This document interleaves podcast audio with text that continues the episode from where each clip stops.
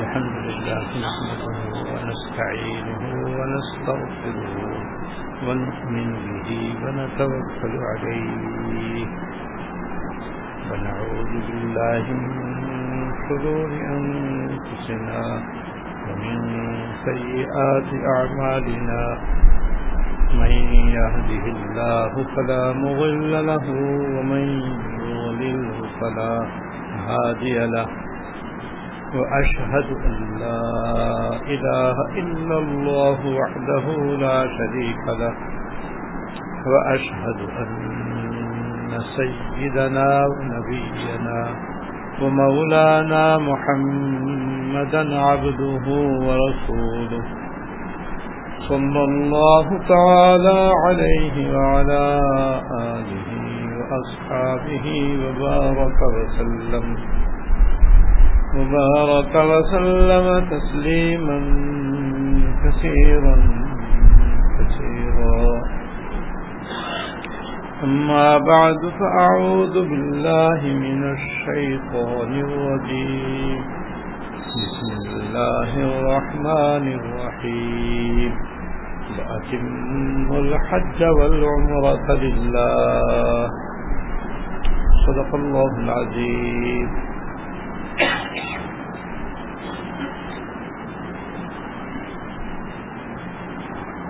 حیات المسلمین کی روح نمبر سترہ کا بیان چل رہا ہے، جس کا تعلق حج کرنے سے ہے۔ اور حج اسلام کے اہم اور بنیادی فرائض میں سے ایک فرض ہے۔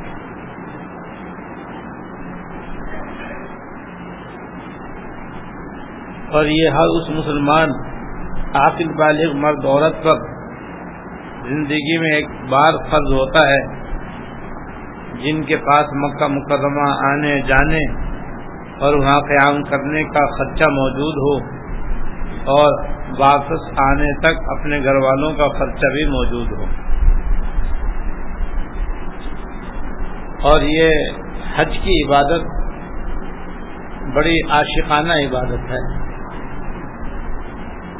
اس کی ہر ادا سے اور اس کے ہر پہلو سے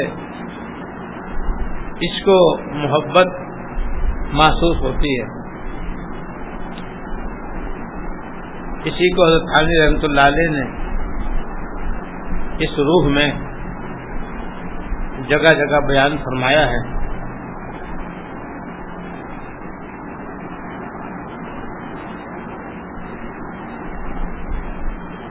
اس لیے جن پر حج فرض ہو، ان کو بلا تاخیر یہ فرض ادا کرنا چاہیے۔ اور جو یہ فرض ادا کر چکے ہیں، ان کو بھی حسب استطاعت، حسب موقع اس عظیم اور عظیم الشان اجر و ثواب والی عبادت کا اہتمام کرتے رہنا چاہیے۔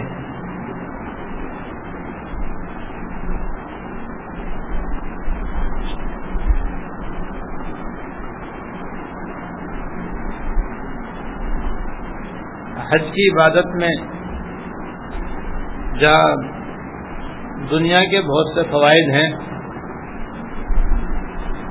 آخرت کا بڑا فائدہ ہے۔ اور وہ اتنا بڑا فائدہ ہے اتنا بڑا فائدہ ہے کہ حج کتنا ہی مہنگا ہو جائے۔ آخرت کے اس ثواب کے مقابلے میں نہایت ہی سستا ہے۔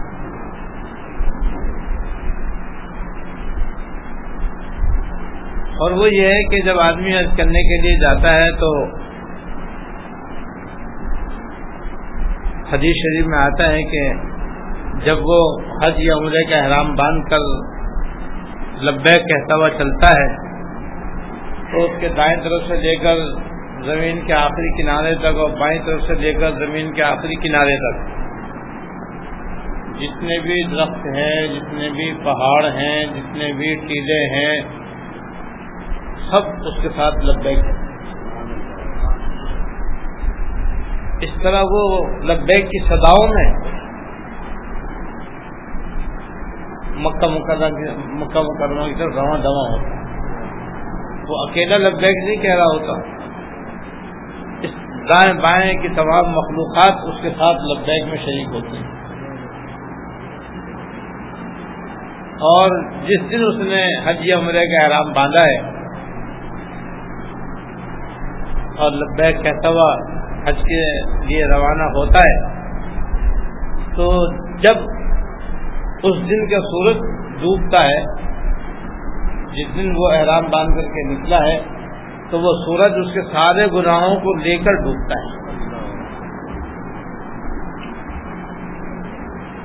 اور قدم قدم پر اس کو نیکیاں ملتی ہیں اسے گناہ معاف ہوتے ہیں، اس کے درجے بلند ہوتے ہیں۔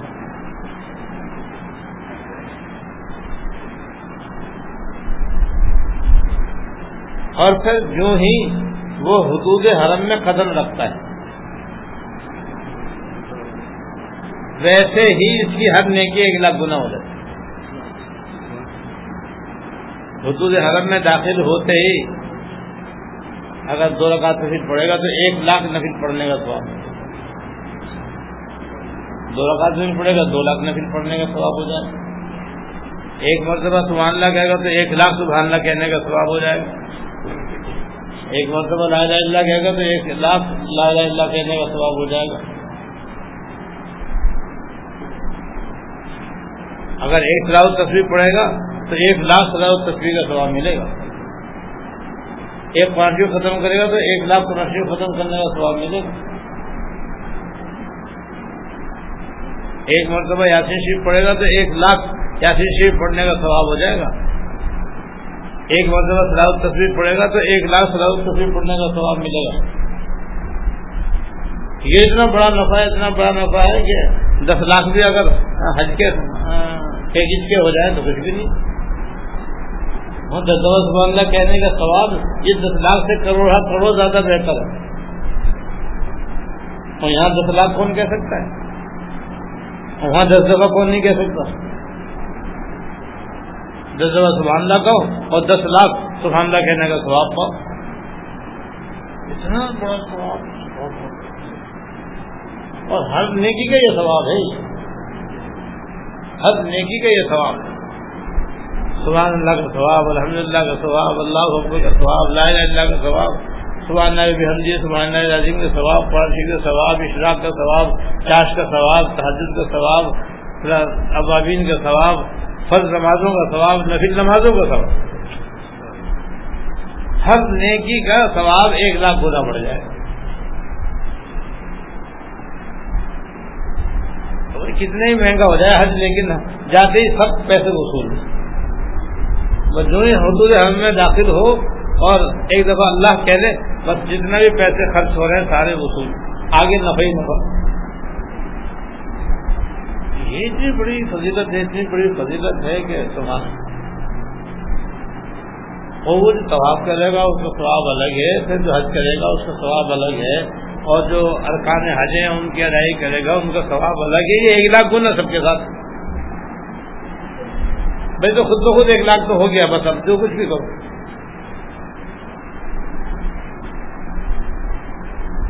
تو حج کا ثواب ثواب کا ثواب سنو۔ حج کا ثواب تو حضرت نے بیان فرمایا، میں ایک طواف کا ثواب بتاتا ہوں۔ یعنی کہ جو بھی مکہ مکرمہ جاتا ہے، وہ کم از کم طواف تو کرتا ہی ہے۔ بوڑھا ہو، کمزور ہو، بیمار ہو، عورت ہو، مرد ہو، بچہ ہو، بوڑھا ہو، جوان ہو، جو جاتا ہے وہی طواف تو کرتا ہی ہے، کیونکہ عمرہ کرے گا یا حج کرے گا۔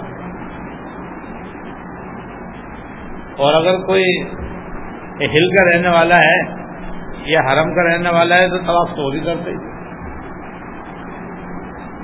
اور ہے بھی طواف ایسی عبادت کہ وہ مکہ مکرمہ کے علاوہ دنیا میں کہیں نہیں۔ کہیں بھی طواف طواف اور کہیں نہیں ہو سکتا۔ وہ تو صرف مکہ مکرمہ میں کھانے کعبہ کے گرد ہوتا ہے اور مسجد حرام کے اندر ہی ہوتا ہے، مسجد حرام کے باہر بھی مکہ مکرمہ میں کہیں نہیں ہو سکتا۔ اس کا سواب سنا ایک حدیث میں ہے کہ جب کوئی آدمی وضو کر کے طواف کرنے کے ارادے سے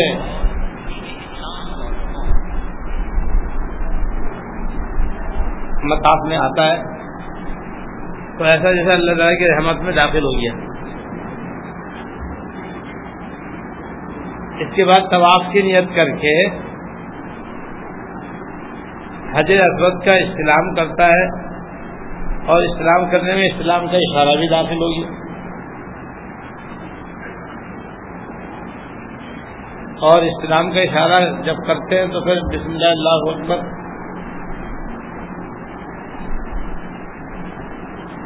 کہتے ہیں۔ تو وہ اسلام کرتے ہی یہ کلمہ پڑے اشد اللہ اللہ اشد اللہ محمد رسول پھر باقی دعائیں پڑھے اللہ ایمان بکا و تسلیم بکی کا و فام جہادی کا و اتبال سنت نبی کا محمد صلی اللہ علیہ وسلم. لیکن یہ پڑھے اشد اللہ الہ الا اللہ وحدہ لا شریک له اشهد ان محمد عبدہ و رسول تو اللہ تعالی کی رحمت اس کے اوپر چھا جاتی۔ وہ اللہ کی رحمت میں ڈوب گیا پھر اس کے بعد جب وہ بیت اللہ کا طواف کرتا ہے تو ہر قدم پر ستر ہزار نیچے ملتی ہیں۔ ستر ہزار گنا معاف ہوتے ہیں، ستر ہزار درجے بلند ہوتے ہیں۔ اور قیامت دن اللہ تعالیٰ اسے گھر والوں کے ستر افراد کے حق میں اس کی سفارش قبول کریں گے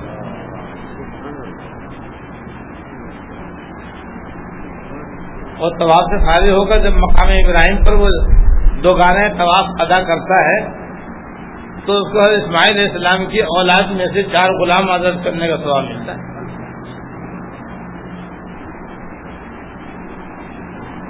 اور وہ گناہوں سے اس وقت ایسا پاک ہو جاتا ہے جیسے اس روز سے جب اس کو اس کی مانے جلا یہ صرف کا سواب ہے۔ عمرے کا ثواب اس سے بھی زیادہ حج کا ثواب اس سے بھی زیادہ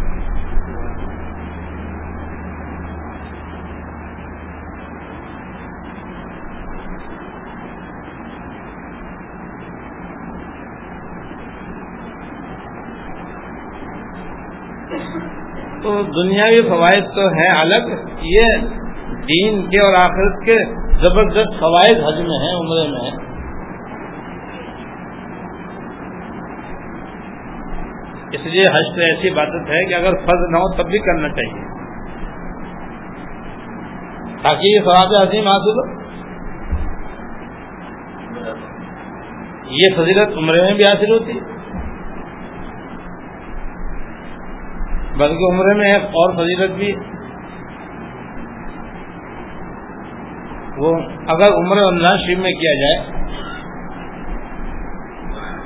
تو اس فضیلت کے ساتھ ساتھ دوسری فضیلت یہ ہے کہ اس کو ایسا ثواب ملتا ہے جیسے اس نے حضور کے ساتھ حج کیا۔ اب حضور کے ساتھ حج کرنے کی تمنا کس کو ملتی؟ ہر مسلمان کی تمنا ہے کہ حضور کے ساتھ حاضر جب سرکار دو عالم صلی اللہ علیہ وسلم نے سن دس ہجری میں حج کیا تھا، تو ایک لاکھ چوبیس ہزار صحابہ کرام نے آپ کے ساتھ حج کیا تھا۔ جب آپ کے سنا کہ حضور حج کے لیے جا رہے ہیں، تو بس سبھی ساتھ ہو گئی اور آپ نے بھی فرما دیا، بھائی میرے ساتھ حج کرو اور میرے ساتھ حج کے آکام سیکھ لو۔ معلوم نہیں پھر آئندہ میں حج کر سکوں یا نہ کر سکوں۔ تو ایک لاکھ چوبیس ہزار صحابہ کرام آپ کے ساتھ تھے۔ آپ نے ان کے ساتھ حج کیا۔ اب بھی قیامت تک آپ کے ساتھ حج کرنے کی فضیلت حاصل ہو سکتی ہے۔ کوئی ہے کہ رمضان شریف میں کوئی عمرہ کر لے۔ تو انشاءاللہ اس کو ایسا ملا جیسے اس نے حضور کے ساتھ حج کیا ہو۔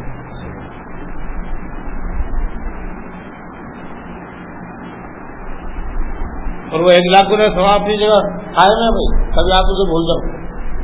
وہ اپنی جگہ چلتا رہے گا۔ یہ اضافی فضائل ہیں جو بیان ہو رہے ہیں۔ اور رمضان شریف کی جو خاص فضیلت ہے کہ نفل کا ثواب فرض کے برابر ہو جاتا ہے وہ بھی ملے اور وہ بھی ایک لاکھ گنا ہو جائے گا ان شاء اللہ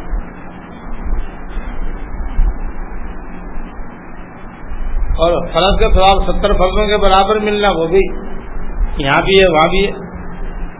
تو ستر فرض الگ ہوں گے اور وہاں کا ایک لاکھ گنا الگ ہوگا۔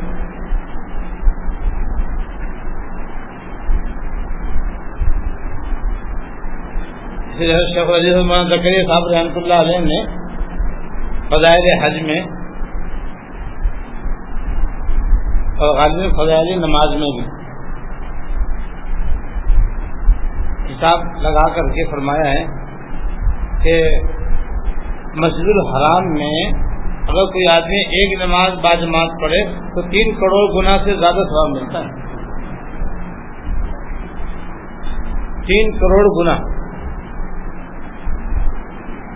نماز ایک ثواب تین کروڑ گنا سے زیادہ۔ اور اس کا آدھا مسجد نبی کا سوال ہے۔ بس وہاں تو کمائی کمائی ہے، بس۔ اللہ تعالیٰ توفیق کا طاقت ایسا نہ ہو کہ آدمی وہاں جائے اور حج کرنے جائے اور تفریح کرنے کی غرض سے جائے۔ کیونکہ حدیث میں آتا ہے قیامت قریب لوگ حج کرنے جائیں گے، مگر تفریح کے لیے جائیں گے۔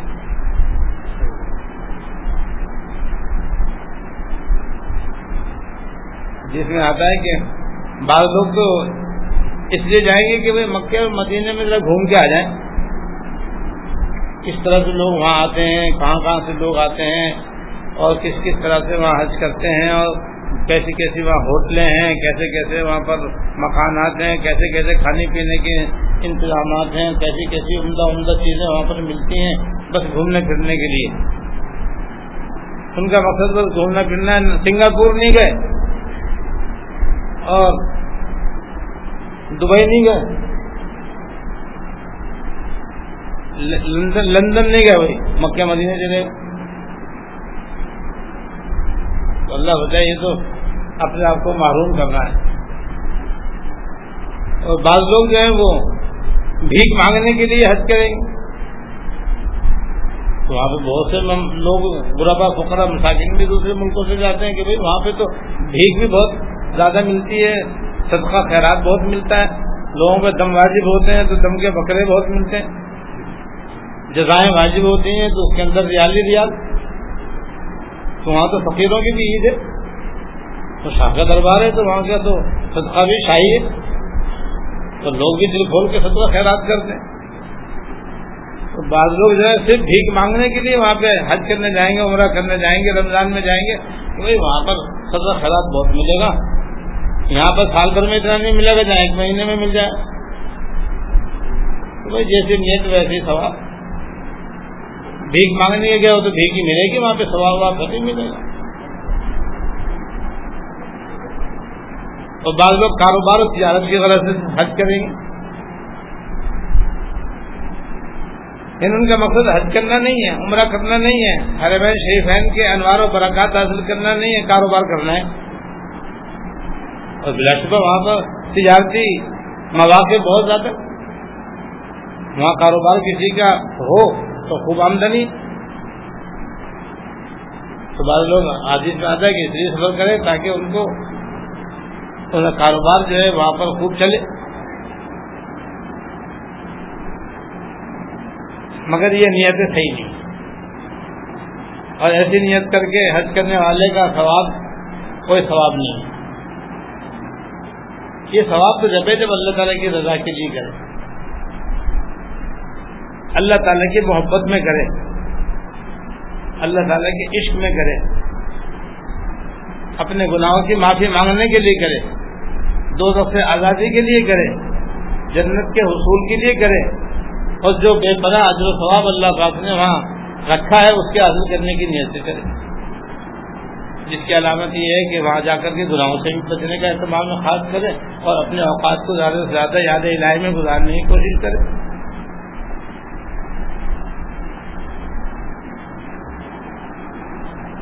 سب سے بڑی فضیلت اور سب سے زیادہ بخشش اور سب سے زیادہ اللہ تعالیٰ کی رحمتوں کی بارش وہ میدان عرفات پہ وقوف عرفہ کے دوران ہوتی ہے۔ جب حاجی حج کا احرام باندھ کر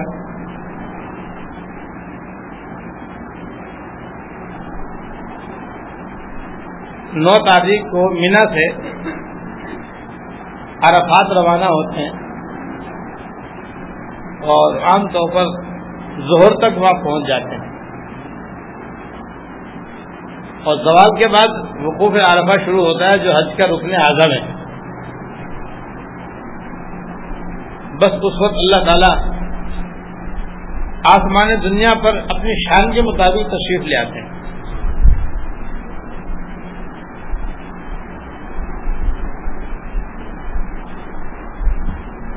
اور اللہ پاک فیصلوں سے پوچھتے ہیں کہ یہ لوگ کہاں کیوں آئے ہیں؟ حالانکہ اللہ پاک کو معلوم ہے کیوں آئے کہ کیوں آئے ہیں اتنی اتنی دور سے؟ کتنے لمبے لمبے سفر کر کے آئے ہیں؟ یہ کیوں یہاں پر آئے ہیں؟ تو فیصلے کہتے پروردگار اپنے معافی گناہوں کی معافی کے لیے آئے ہیں۔ آج آپ کا حکم بجا لانے کے لیے آئے ہیں۔ تو ان کو دیکھ کر اللہ تعالیٰ فرشتوں کے سامنے فخر فرما اور فرماتے ہیں، دیکھو میرے بندے کتنے دور دور کے علاقوں سے ہو کر آئے ہیں۔ ان کی حالت ایک بال ان کے بکھرے ہوئے ہیں اور ان کے جسم اور ان کے کپڑے غبار آلود ہیں۔ جسم اور دھوپ میں یہ بیچارے چلے آ رہے ہیں۔ تم سب گواہ رہنا، فرشتوں سے فرما تم سب گواہ رہنا میں نے ان کی بخش کر اور جن کی سفارش کرے ان کی میں نے بخش کر اور بعض روایت میں یہ ہے کہ، اور میں نے ان کے گناہوں کو نیکیوں سے بدل دیا۔ اور فرماتے اے حاجیو اب تم بخشے بخشائے اپنے گھروں کو لوٹ اللہ اللہ اتنی بڑی رحمت ہے اللہ تعالیٰ کی کیسے زبردست عنایت ہوتی ہے، توجہ ہوتی ہے اللہ تعالیٰ کی اس دن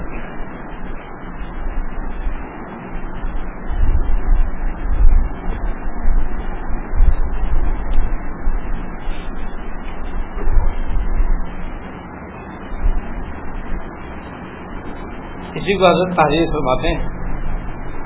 حجاب رضی اللہ تعالیٰ سے روایت ہے کہ رسول اللہ صلی اللہ علیہ وسلم نے ایک لمبی حدیث میں فرمایا، جب عرفے کا دن ہوتا ہے یعنی نو ذیل جس میں حاجی لوگ عرفات میں جاتے ہیں، تو اللہ تعالیٰ فرشتوں سے ان لوگوں کے اوپر فخر کرتے ہوئے فرماتے ہیں کہ میرے بندوں کو دیکھو، میرے پاس دور دراز علاقوں سے سفر کر کے آئے ہیں۔ پراگندہ بال غبار آلود جسم اور دھوپ میں چل رہے ہیں۔ میں تم کو غبار آلود جسم اور دھوپ میں چل رہے ہیں۔ میں تم کو گواہ بناتا ہوں کہ میں نے ان کی بخش کر دی۔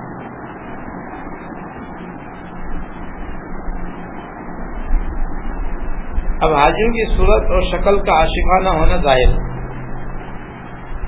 اللہ تعالیٰ جو حاجیوں کی حید و فخر فرما رہے ہیں یہ عاشقانہ صورت کے پیارا ہونے کی علامت یعنی حاجیوں کی یہ شکل و صورت کہ مرد حضرات احرام کی حالت میں ہیں، عورتیں بھی احرام کی حالت میں ہیں اور کتنے دور دراز کا سفر طے کر کے ایک کھلے میدان میں جا کر کے پڑے ہوئے ہیں۔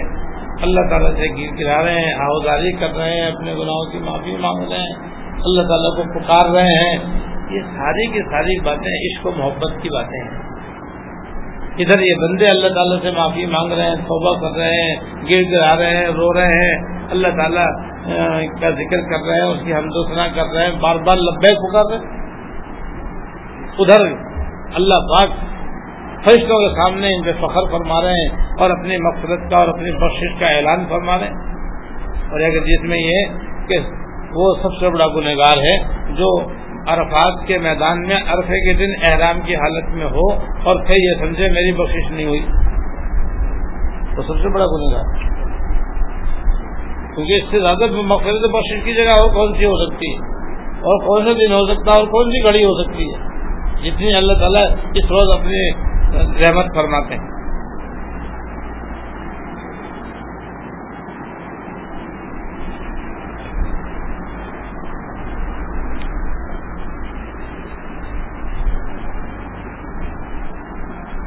آگے عنوان نے اس کو محبت کا مظاہرہ۔ بیان کرتا حادی سے حج میں، شان عاشقی ہونے کی تائید میں بطور نمونہ یہ حدیثیں لکھی گئی۔ ورنہ حج کے تمام افعال کھلم کھلا، اسی عاشقانہ رنگ کے مظہر ہیں۔ یعنی مزدلفہ اور عرفات کے پہاڑوں میں گھومنا، بلند آواز سے لبیک لبیک کہہ کر پکارنا، ننگے سر گھومنا، پھرنا، اپنی زندگی میں کفن کے مشابہ احرام کا لباس پہننا، ناخن بال تک نہ کاٹنا جو تک نہ مارنا، جس سے دیوانوں کی صورت بن جاتی۔ ہے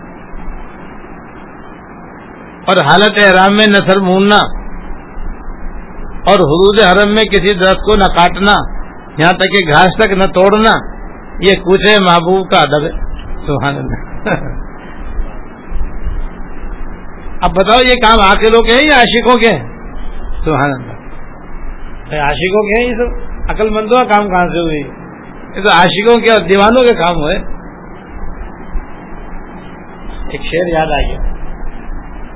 بس اتنی سی حقیقت ہے ہمارے دین و ایمان بس اتنی سی حقیقت ہے ہمارے دین و ایمان کی کہ اس جانے جہاں کا آدمی دیوانہ ہو۔ بس اتنی سی حقیقت ہے ہمارے دین و ایمان کی کہ وہ جانے جہاں کا آدمی دیوانہ ہے یہ ہے سارے دین کے خلاصت اور حد خاص طور سے اسی لیے کہ بندہ اللہ تعالیٰ کا سچا عاشق ہو جائے اور دیوانہ ہو جائے۔ تو حج کی ساری عبادتیں سب دیوانہ وار ہیں۔ سب مردانہ وار ہیں۔ ساری کی ساری عبادتیں عاشقانہ ہیں۔ تو اگر ہمارے اندر اللہ تعالیٰ کا وہ عشق، محبت نہیں ہے جو چاہیے، تو حضرت پہلے فرما چکے ہیں کہ اسی کی نیت سے حج کر لو۔ اسی کے حاصل کرنے کی نیت سے عمرہ کر لو۔ اسی کی نیت سے حرمین شیخین کی حاضری دے لو بلکہ اگر کسی کو وہاں جانا مشکل ہے۔ مالی حیثیت نہ ہونے کی وجہ سے تو یہاں پر رہتے ہوئے بھی جتنی عبادتیں روزانہ کرتا ہے، سب میں یہ نیت کر لے کہ اللہ تعالیٰ کی محبت میرے دل میں غالب آ جائے۔ اور میں اللہ تعالیٰ کا سچا عاشق بن تو جیسی نیت ویسی ہے سر۔ جیسی نیت ویسی ہے سر۔ اس پر میں قصہ یاد آ گیا، سنا دیتا ہوں۔ ایک دفعہ ہارون رشید یا کوئی اور بادشاہ شکار کے لیے نکلا۔ گرمیوں کا زمانہ تھا، دوپہر کا وقت تھا۔ شکار کرتے کرتے شکار تو نکل گیا، ہاتھ سے۔ اور جب شکار ہاتھ سے نکل جائے گا تو پھر آدمی کو ہوش آتا ہے۔ ورنہ اسی کی دھن میں بھاگتا رہتا ہے، دوڑتا رہتا ہے۔ تو جب شکار ہاتھ سے نکل گیا تو ہوش آیا۔ جب ہوش آیا تو دیکھا کہ بڑی سخت گرمی لگ رہی ہے۔ چل چلاتی دھوپ ہے لو چل رہی ہے۔ یا کے مارے منہ میں ہاں، حلق میں کانٹے پڑ رہے تو آدمی پانی کی تلاش ہوتی ادھر ادھر پانی تلاش کے تو کہیں نہیں ملا، ایک باغ نظر آیا، اس میں جب اندر گیا تو اندر مالی موجود تھا، اس سے پوچھا، بھائی، مجھے پیاس لگ رہی پانی ہے؟ یا پانی کا عرب میں پانی ویسے ہی بہت کم ہوتا پانی تو نہیں ہے۔ لیکن میں آپ کے لیے ایک مشروب کا انتظام کرتا ہوں۔ آپ بیٹھے، میں آپ کے لیے ایک مشروب لے کر کے آتا ہوں اور وہ ایک درخت پہ چڑھا انار کے۔ اور اس میں ایک شاخ میں دو انار، ایک شاخ میں دو انار ایک جیسے لگے ہوئے تھے، بالکل تازہ۔ ان میں سے ایک توڑا اور اپنے بابو سے اس کو مسلا اور نچوڑ کر کے ایک مٹی کا کٹورا جو ہے وہ انار کے جوس سے بھر کر لایا۔ اور بادشاہ کے خدمت میں پیش کیا۔ بادشاہ نے پیا تو اتنا میٹھا اتنا میٹھا، سبحان جیسے طائف کے انار طائف کے انار مشہور ہیں کہ بہت ہی میٹھے ہوتے ہیں، واقعی میٹھے ہوتے ہیں۔ تو گرمی کا وقت تھا۔ انار کا خالص تازہ تازہ ان کو جوس ملا تو جیسے کیا بس روح ہے تازہ ہو گئی اور دل بے انتہا خوش ہوا۔ دلی دل میں اسے سوچا کہ واہ، میں اس ملک کا بادشاہ۔ اتنا عمدہ باغ میرے سلطنت میں، مجھے خبر بھی نہیں۔ یہ تو شاہی باغات میں سے ایک باغ ہونا چاہیے۔ اور پی بھی رہا ہے دل دل میں سوچ بھی رہا ہے۔ جب میں جاؤں گا تو آڈر دوں گا کہ یہ باغ جو ہے، یہ شاہی باغات میں شامل ہونا چاہیے۔ اور جب کبھی ادھر شکار کھیلنے کے لیے آنا ہو تو وہ انار کا جوس پینا چاہیے۔ اتنے میں شربت ختم۔ آگے بھائی، ایک ایک انار کا جوس اور لے گیا بھائی، یہ تو بہت میٹھا۔ میں نے زندگی میں اس سے اچھا آج تک مشہور کیا نہیں۔ ایک اور پلا میرے بھی لائے تو گیا اس کے برابر والا جو انار تھا، وہی اس نے توڑا۔ اور سیدھا اس کو نرم کیا اور پھر دبا کر کے اس نے پھر ایک مٹی کا کٹورا جو ہے، وہ اس کے جوس سے بھر دیا اور لا کر کے پیش کر دیا۔ اب جیسے ہی بادشاہ نے اس کو منہ سے لگایا تو نہایت کھٹا اور بد مزہ بس جائے ایک دم پھینکنے کا کمبک کہاں سے لایا؟ اسی طرف سے لے گیا جس درخت میں سے پہلے انار لایا تھا۔ میں نے جو اسی طرف سے لایا۔ کیا اسی شاخ میں سے لے گیا، جس میں سے پہلے انار توڑا تھا۔ ہو سکتا ہے دوسری شاخوں میں ابھی انار کچے ہوں۔ جو جی، اسی کے اسی شاخ میں سے لایا ہوں۔ دو انار جو اس کے اندر، ایک انار پہلے لایا تھا، دوسرا انار اب لے کر کے آیا ہوں۔ جی، ایسا ایسا کڑوا کھٹا کیوں نکل رہا ہے؟ مالی بھی کو سمجھدار تھا ایسا لگتا ہے کہ باش سلامت کی نیت میں فطور آ گیا ہے۔ باش سلامت کی، نیت خراب ہو گئی۔ اس لیے انار کا ذائقہ خراب ہو گیا۔ وہ ایک دم چونکا۔ یہ میری نیت کی خرابی سے اتنا بڑا فرق۔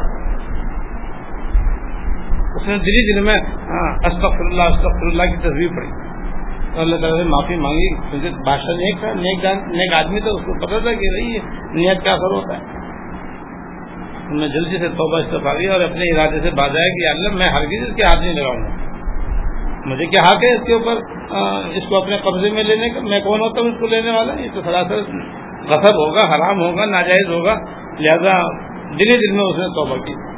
اللہ تعالیٰ سے معافی مانگی۔ اور تھوڑے ٹھہرے کسی اور راستے سے لے کے بھائی، میرے تو ابھی تو پیاس بجی نہیں ہے۔ ایک انار سے کیا کام چلے گا؟ میں ابھی جاتا گیا جا کر کے ایک اور انار کسی اور درخت میں سے اس نے توڑا اور توڑ کر کے لاگے گیا تو پہلے کی طرح میٹھا۔ وہ یہ کہاں سے لایا نا جو اسی درخت کی دوسری شاخ کا ہے۔ اتنا فرق۔ مجھے ایسا لگتا ہے بھائی سلامت کی نیت صحیح ہو گئی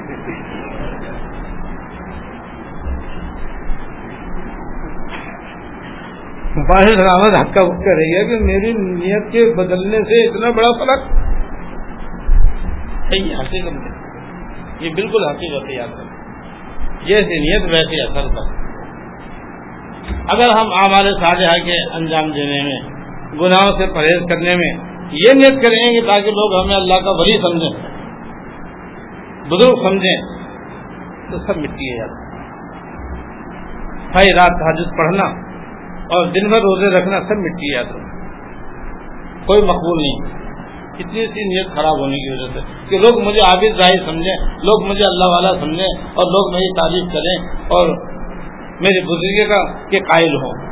اور جہاں یہ نیت کی، سارے ہمارے سارے غارت ہو جائیں۔ اور اگر یہ نیت ہے کہ اللہ تعالیٰ کی محبت میرے دل میں پیدا ہو جائے، اللہ تعالیٰ کی رضا اور خوشنودی مجھے نصیب ہو جائے آخرت کے عذاب سے میں بچ جاؤں، قبر کے عذاب سے مجھے نجات مل جائے، دنیا اور آخرت میں میں سرخرو ہو جاؤں، تو بس سونا ہی سونا ہے۔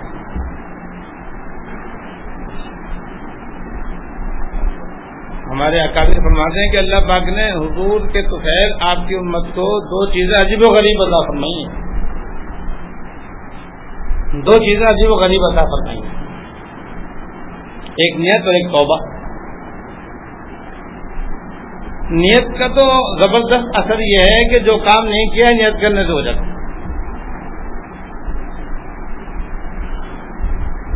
جو عمل نہیں کیا ہے، نیت کرنے سے اس کا سواب مل جاتا یہ اس کے اندر زبردست تاثیر مثال دیتا ہوں میں آپ کو۔ مثلا حاضرین میں سے ہم کتنے ایسے ہوں گے جن پر حج فرض نہیں ہے۔ اور ظاہری حالات میں نہ حج کرنے کی استطاعت ہے، نہ عمرہ کرنے کی طاقت ہے۔ لیکن اگر یہاں بیٹھے بیٹھے سب نیت کر لیں کہ بھائی ان شاء اللہ تعالیٰ جیسے مجھے اندر استطاعت ہوگی میں حج ضرور کروں گا۔ اور میں عمرہ ضرور کروں گا۔ اور حرم شریفین کے جو فضائل ہیں میں وہ سب حاصل کروں۔ تو نیت کرتے ہی اس کو حج عمرے کا ثواب مل جائے گا۔ حرم شریفین کی حاضری کا ثواب اس کے نام عمل میں آ جائے۔ گا لوگ نیت ابھی تو حاضری تو دی نہیں ہے، ابھی تو گھر ہی بیٹھے ہیں۔ گھر میں بھی نہیں ہے مسجد میں بیٹھے۔ میں یہاں نیت کی اور ثواب کھاتے میں آ گیا ہاں، ہم نے ثواب سے کرے تو کرے اب حاضری ہوگی، وہ اس کا ثواب الگ ملے گا۔ نیت کا ثواب الگ ملے گا۔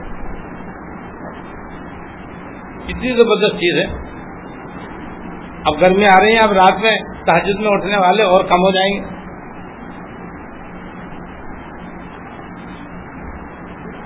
لیکن اگر کوئی آدمی روزانہ بلا ناگا تحجد پڑھنے کی نیت کر کے سوئے گا اور ساتھ ساتھ اپنے اختیار کی حد تک تحجد میں اٹھنے کا انتظام بھی کر لے گا، انتظام جتنا اختیار میں وہ کر لے اور جتنا اور نیت بھی کر لے اور پھر آنکھ نہ کھلے تب بھی اس کو تحجد کا سواب ملے گا۔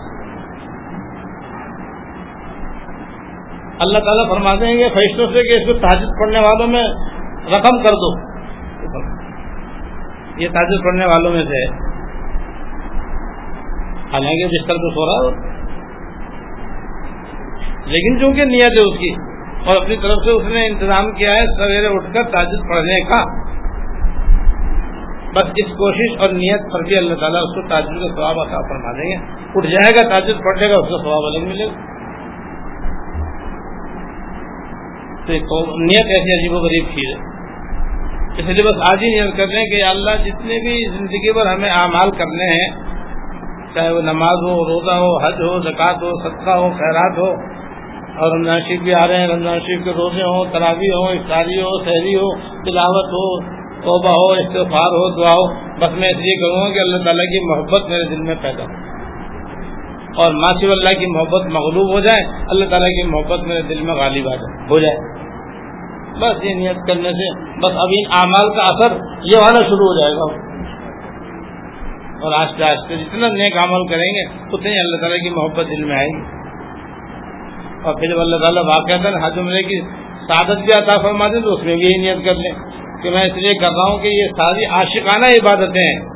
یہ مقام بھی عاشقانہ ہے اور یہاں کے افعال و اعمال بھی سارے عاشقانہ ہیں۔ یا اللہ مجھے بھی ان عاشقوں کے فیس میں داخل فرما۔ اور میرے اندر بھی اللہ جو اس کو محبت مطلوب ہے، وہ میرے اندر پیدا فرما۔ ہو جائے گا ان شاء اللہ دوسری عجیب و غریب عبادت توبہ۔ کہ توبہ جو ہے کیے عمل کو، کیے ہوئے عمل کو ختم کرنے والی ہے۔ نا جی وہ غریب؟ بھائی جیسے نیت عمل کیا نہیں، ثواب کھڑا۔ عمل نہیں کیا، ثواب مل جائے گا۔ اور توبہ میں یہ خاصیت ہے کہ کیے ہوئے عمل کو ختم کر دیتی ہے۔ موٹی سی مثال ہے، ایک آدمی سو برس کا کافر ہے۔ آج وہ توبہ کرتا ہے اور ایمان قبول کر لے گا سو سال کا کفر مٹ جائے گا۔ سو سال گناہ معاف ہو جائیں گے اس کے۔ اور جب کافر گناہ معاف ہو سکتے ہیں تو مومن کے گناہ معاف نہیں ہوں گے۔ مومن کے بدل جاولا معاف ہوں گے۔ لہذا کوئی مومن بھی اگر اللہ تعالیٰ سے اپنے گناہوں کی سچی توبہ کرے گا، بشرطے کہ اس کا توبہ کا تعلق بندوں کے حقوق سے نہ ہو۔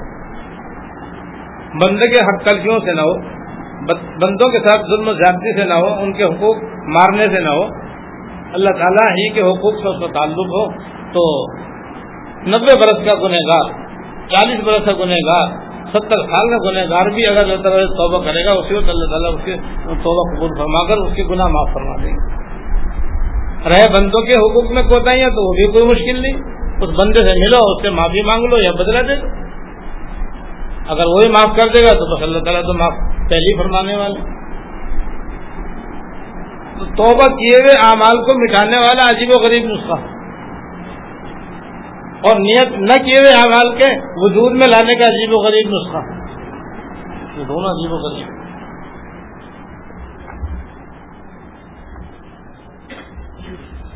اللہ۔ اس لیے حضرت نے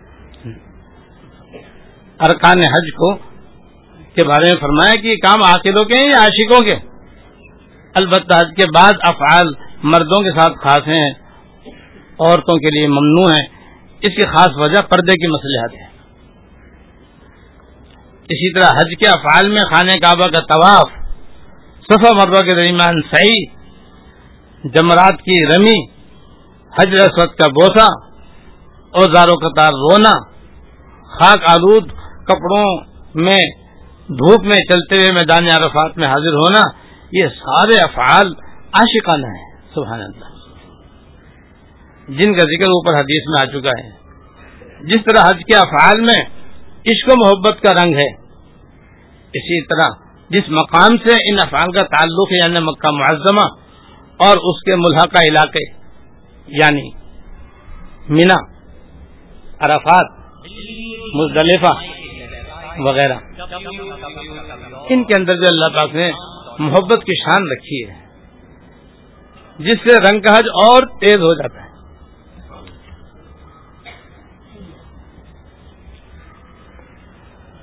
اسی لیے عام حاجی بھی جب حج کر کے واپس لوٹتے ہیں یا عمرہ کر کے لوٹتے ہیں، تو عجیب و غریب ہاں، کیفیت ہوتی ہے۔ ایسا لگتا ہے جسے اپنے اصلی گھر سے واپس لوٹ رہے ہیں یا جیسے اولاد اپنے ماں باپ سے جدا ہو رہی ہو۔ خانے کعبہ کو دیکھ کر حسد بھری نگاہیں ڈالتے ہوئے واپس لوٹنے پر غیر اختیار طور پر رونا آتا ہے۔ ایک شاعر نے خانے کعبہ کے الوداع پر بڑے پیارے شعر کہے ان میں سے چند مجھے یاد ہیں۔ فرماتے ہیں، رخصت دیوار کعبہ۔ رخصت اے پاک گھر۔ رخصت دیوار کعبہ، الوداع اے پاک گھر۔ رخصت دیوار کعبہ، الوداع اے پاک گھر۔ اے حجیم پاک، رخصت تج سے بھی ہوتا ہوں۔ الوداع اے باب کعبہ، الوداع اے ملتظم الوداع اے باب کعبہ، الوداع اے ملتظم آ لپٹ لوں تج سے اے کعبہ، میں قلب حضر رنجیدہ دل کے ساتھ میں تو سے بھی ایک دفعہ لپٹ لوں۔ اے الال خلق رب البیت، رب دو جہاں، رخصت مزاج رحمت، الوداع بامدا اے الال خلق رب البیت، رب دو جہاں، رخصت بے زاد رحمت، الوداع بامدر لب آئے سرد دھنتا ہوں اور روتا ہوں میں۔ یاد رکھنا گریا شب، نالہ آئے صبح دم۔ آئے یاد رکھنا گریا شب نالا ہائے صبح دم۔ جائے تج سے پھر لپٹنا ہے یہ قسمت میں یا نہیں؟ یہ دعائیں آخری میری کے لانا تیری ہے رخت دیوار کعبہ رخت الوداع پاک گھر۔ اے حتی پاک، رخصت تج سے بھی ہوتا ہوں۔ جو کیسے محبت سے بھرے ہوئے اشعار ہیں۔ اللہ تعالیٰ ہمیں بھی اپنا سچا عاشق بننا نصیب کرنا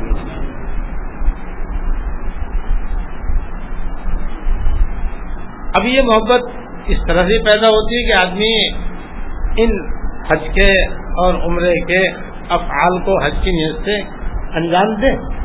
ساتھ میں جو عاشق لوگ ہیں، ان کے حالات پڑھنے سے محبت پیدا ہو اور اہل محبت کی صحبت میں رہنے سے بھی محبت پیدا ہو ایک شعر اور مجھے یاد آیا آخر میں۔ محبت اس کو آداب ہے، محبت خود سکھا دے گی۔ محبت اس کو آداب ہے، محبت خود سکھا دے گی۔ ذرا آہستہ آہستہ ادھر رجحان پیدا کر۔ محبت اس کو آداب ہے، محبت خود سکھا دے گی۔ ذرا آہستہ آہستہ ادھر رجحان پیدا کر۔ یعنی دین کی طرف، آخر کی طرف اپنا ذہن لانے کی کوشش کرو۔ پھر محبت آداب محبت بھی خود سکھا دے گی۔ وہ یہ جو میں نے کر دیا آپ کے سامنے۔ نیت بھی کرو۔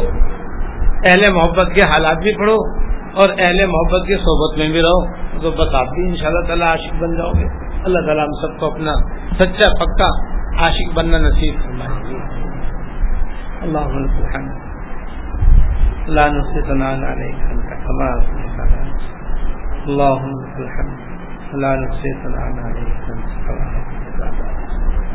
اللهم صل على سيدنا ومولانا محمد وعلى آل سيدنا ومولانا ربنا ظلمنا أنفسنا وإن لم تغفر لنا وترحمنا ربنا آتنا في الدنيا حسنة وفي الآخرة حسنة وقنا عذاب النار. ربنا آتنا في الدنيا حسنة وفي الآخرة حسنة وقنا عذاب النار. ربنا هب لنا من أزواجنا وذرياتنا قرة أعين واجعلنا للمتقين إماما. اللهم اغفر لنا وارحمنا وعافنا واعف عنا اللهم اغفر لنا وعافنا. واعف عنا اللهم وفقنا لما تحب وترضى من القول والعمل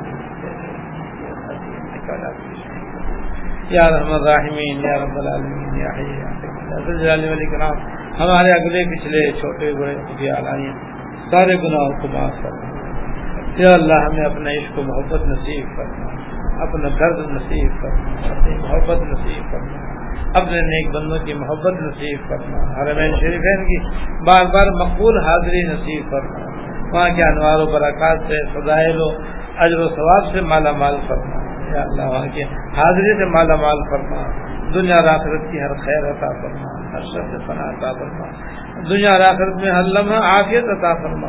یا اللہ، ہر لمحہ عافیت عطا فرما۔ دنیا آخرت کی ہر خیر عطا فرما۔ ہر شخص پناہ عطا فرما۔ ربنا تقبل منا انك انت السميع العليم وتب علينا انك انت التواب الرحيم صلى الله تعالى على النبي الكريم محمد وعلى اصحابه اجمعين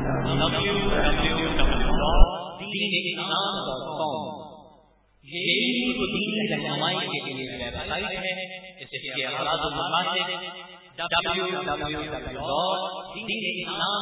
اس اسلامی تعلیمات کو دنیا بھر کے مسلمانوں تک پہنچانا ہے اور اس کے ساتھ اثر حاضر کے جدید مسائل جن کا تعلق زندگی کے کسی بھی شعبے سے اور اس کے بارے میں قرآن سنت کی روشنی میں صحیح رہنمائی کرنا ہے۔ توحید رسالت کے حملوں کا مؤثر جواب اور دنیا بھر کے لوگوں کو نبی کریم صلی اللہ علیہ وسلم کے اوسام و کمالات اور تعلیمات سے آگاہی پروگرام میں شامل ہے۔ اسلام کے خلاف پھیلائی گئی غلط فہمیوں کو دور کرنا اور مسلمانوں کے ایمانی جذبات کو بیدار رکھنا بھی اس کوشش کا حصہ ہے۔ نئی صدر جامعہ دارالعلوم کراچی، مولانا مفتی محمد رفیع عثمانی صاحب مفتی اعظم پاکستان۔ اور شیخ الاسلام، جس جس retire supreme court of Pakistan, Maulana Mufti Muhammad Taqi Usmani صاحب مرکز اور مفتی جامعہ دارالعلوم کراچی۔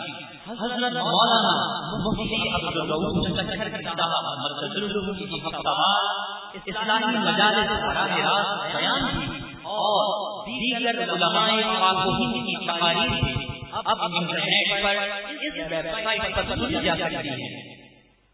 اسی طرح آپ کے مسائل اور مسائل یعنی آن لائن دارالفتا اور مدارس دینیا کے سالانہ نتائج بھی گھر بیٹھے بآسانی استفادہ حاصل کیا جا سکتا ہے۔